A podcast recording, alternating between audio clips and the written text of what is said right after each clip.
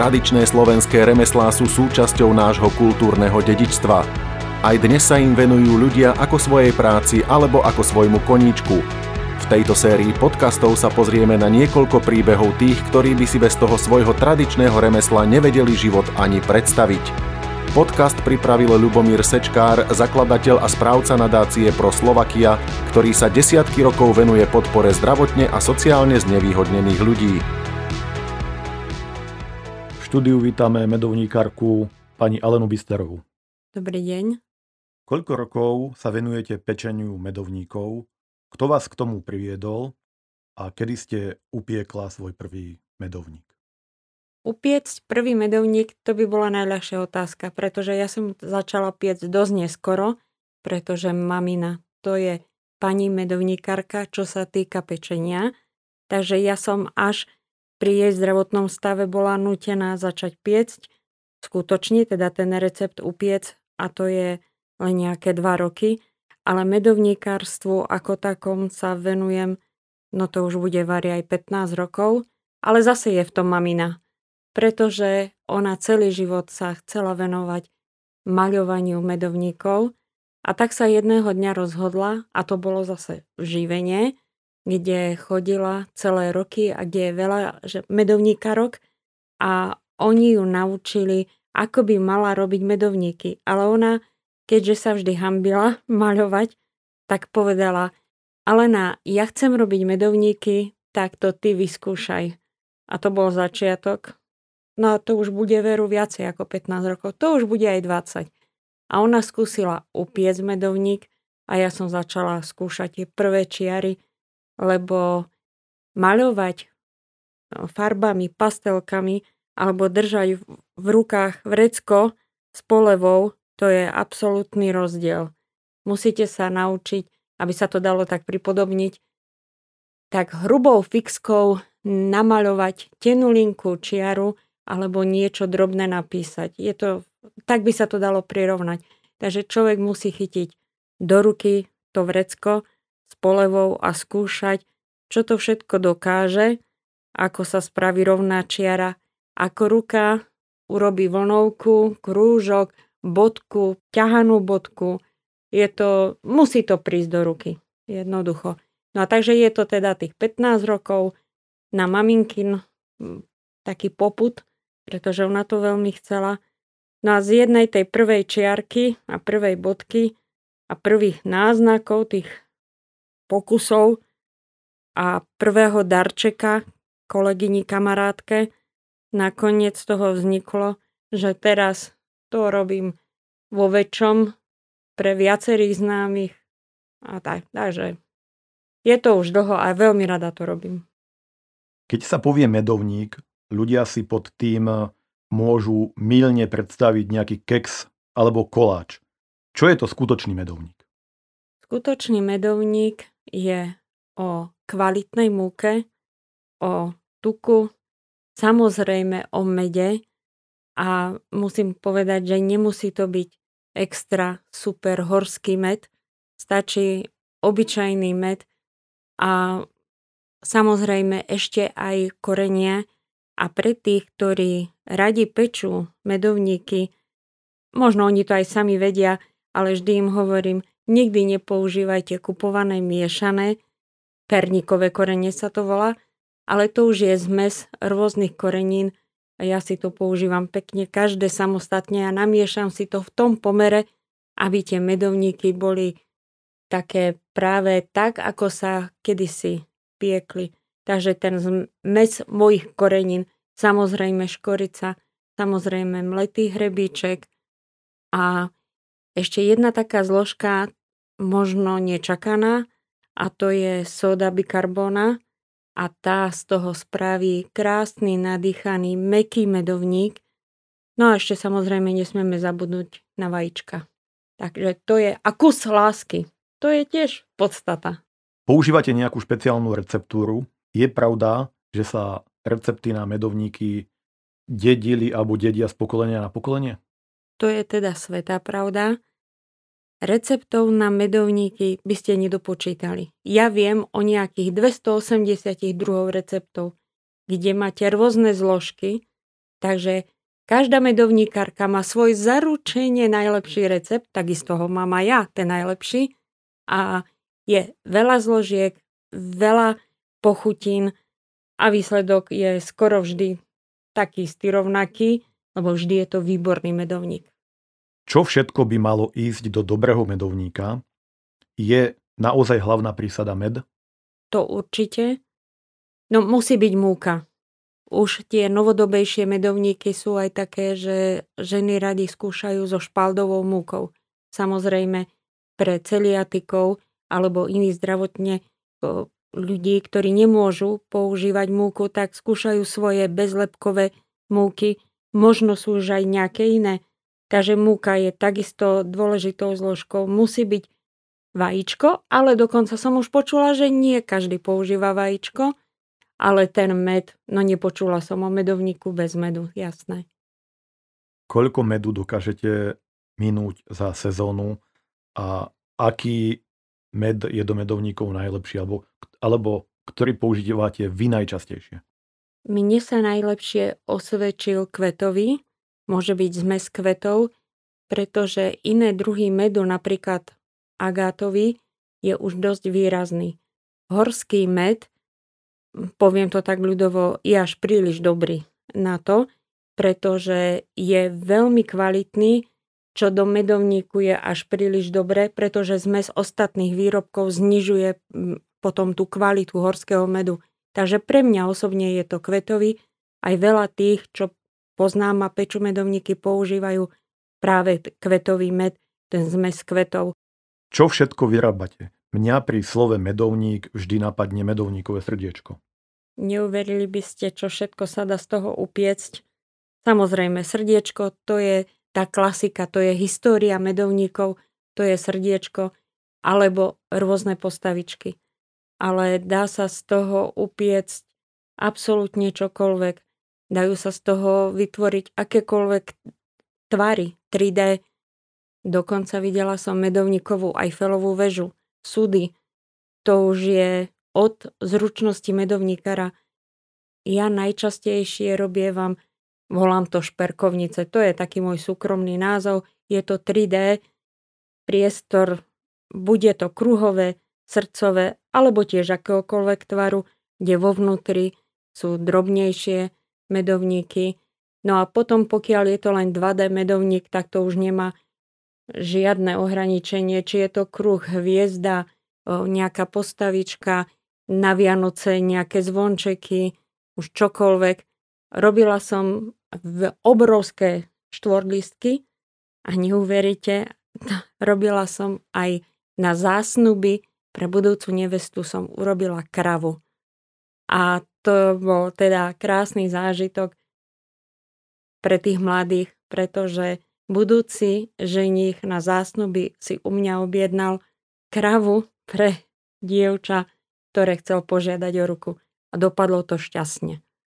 Putovali vaše medovníky aj niekde do zahraničia? Kto všetko ich mal možnosť ochutnať? Na túto otázku by som potrebovala mapu sveta, pretože ešte môj nebohý otec to veľmi rád používal, že mal mapu na stene a označoval štáty, kde všade sa dostane medovník. Či je to Kazachstan, Japonsko, Čína, Švajčiarsko, Anglicko, tam veľmi často, Spojené štáty, Kanada. No a to už nehovoriac o tom, že Česká republika, Polsko, Rakúsko, Nemecko, no je to tak. Ľudia, každý, všade niekto niekoho pozná, tak darčeky sa ľahko putujú niekde kde ani možno ani neviem, kde všetko, všade to skončilo. Kto všetko vaše medovníky ochutnal? No, takto neviem, neviem ani presne, lebo nie vždy sa to dozviem, pretože napríklad ehm, slovenské veľvyslanectvo v Moskve chceli medovníky, mali tam slovenský deň, ale už čo všetko sa tam deje, kto všetko to ochutnal, Neviem, len viem, že boli spokojní, lebo chceli to aj na ďalší rok. Ale nesledujem to, že komu, lebo väčšinou je to ako darček, ktorý niekto objedná pre niekoho a ide za niekým, takže neviem presne. Je rozdiel medzi medovníkom na výstavu a medovníkom na konzumáciu? Určite áno. I keď ja osobne nerobím v tom rozdiel, ale viem o receptoch takých, ktorí práve na tie 3D domčeky sú lepšie, pretože recept, ktorý ja používam a za tie celé roky sa u nás v rodine nezmenil, tak e, ťažko sa z neho robia tie 3D domčeky a šperkovnice, lebo okamžite, ako to vyťahnem z rúry, ten medovník je taký mekunký, mekučky, takže ten je ťažko z toho postaviť. Musím nechať niekoľko dní na vzduchu, aby trošku, trošku spevnil a mohla som z toho postaviť niečo.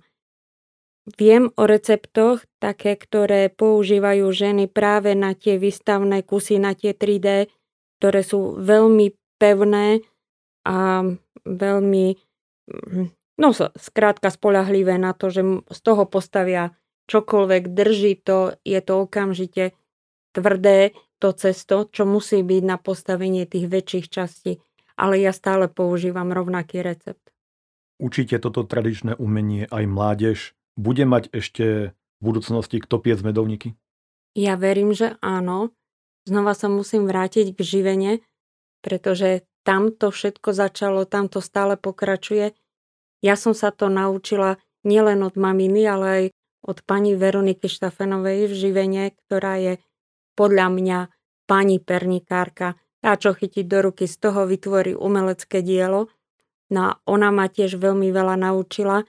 No a takisto aj ja by som to rada odovzdala. Stáva sa, že oslovia materské škôlky živenu a tak som aj ja bola niekoľkokrát aj ostatné živenárky, medovníkarky, aj iné zručné ženičky chodia do škôlok a učia deti. A neuveríte, aké aj talenty už aj na medovníkov, na medovníky sa tam ukážu, pretože niektoré deti prirodzene výborne chytia vrecko, veľmi s tým vedia robiť a verím, že sa tomu niekedy chytia. No a samozrejme lepšie tie dospelejšie deti, no a samozrejme v rodine. A v rodine pokračovatelia sú teda už páni, pani medovníkárky, moja sestra, moja neter. Ono sa to nezdá, ale taká gazdinka, keď pečie veľké množstvo medovníkov, je tu určite pri tej trúbe alebo pri tej peci, kde sa to pečie aj fyzicky náročné stať. No, dalo by sa to tak povedať, pretože jedno pečenie, čo je u mňa z kila múky, trvá tie 3, 3,5 hodiny. To sa dá, ale napiecť, to je 3 hodiny ozdobiť to, čo je za tie 3 hodiny napečené, trvá niekoľko dní a to je sedenie a sedenie a sedenie a chrbtica. Takže by som povedala náročnejšie, i keď nie na prvý pohľad, ale na ten druhý je podstatne ťažšie to zdobenie. Ktoré obdobie je také tradičné na pečenie medovníkov? Sú to práve Vianoce? To áno, áno, musím sa na tom zasmiať, lebo veľa mojich známych, keď sa dozvedia, alebo teda z ďalších ako známych, keď sa dozvedia, že pečie medovníky počas roka, tak sa spýtajú, prečo pečíš, však nie sú Vianoce. Takže toho vidím, ako ľudia automaticky. Vianoce rovná sa medovníky.